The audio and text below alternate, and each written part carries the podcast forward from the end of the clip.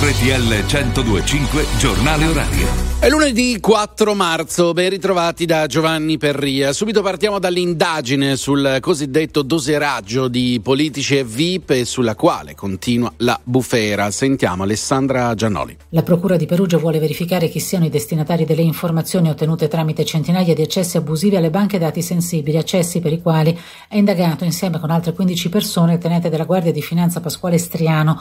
Non esisterebbero, secondo i magistrati, dei veri e propri dossier sui politici politici, gli imprenditori e i VIP coinvolti. Tra le persone sotto osservazione il ministro della difesa Crosetto, da cui è partita l'inchiesta. I procuratori di Perugia, Raffaele Cantone e dell'antimafia Giovanni Melino hanno chiesto di essere sentiti dal CSM, dall'antimafia e dal Copasir sull'inchiesta che è diventata un caso politico. La Lega, secondo cui sarebbero stati setacciati dati soprattutto di persone vicine al Carroccio, ha parlato di un attacco alla Repubblica e alla democrazia. Siamo il partito più spiato, ha commentato Salvini.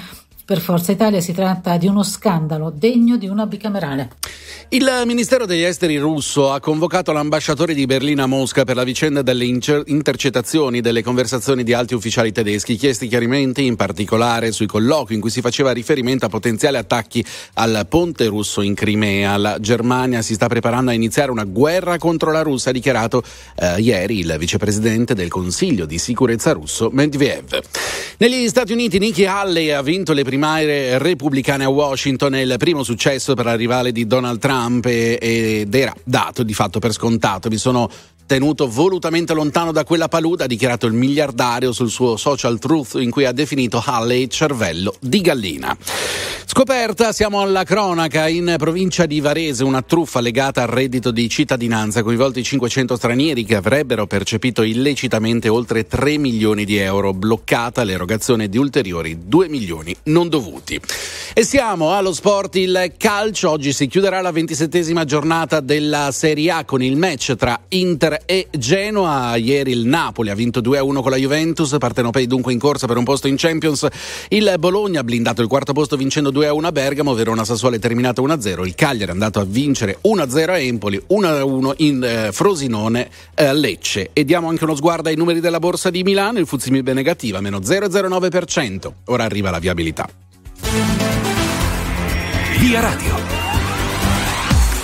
Una buona giornata da Valentina Bernardi da Autostrade per l'Italia. Mattinata di traffico molto intenso, condizionata anche dal maltempo che interessa buona parte della penisola.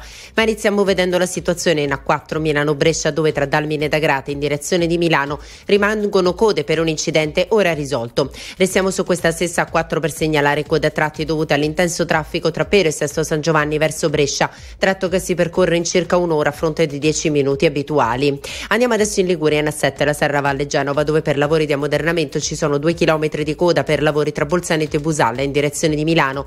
Restiamo in Liguria, ma andiamo in A10, Genova Savona, dove per un incidente ora risolto rimangono due chilometri di coda tra Genova Pra e Pegli in direzione di Genova. Spostiamoci nel tratto piemontese della 26 dei Trafori, dove per lavori di ci sono due chilometri di coda tra Casale Monferrato e del Bivio con la 21 in direzione di Genova. Da Autostrade per l'Italia è tutto, buon viaggio. Non c'è altro, a dopo.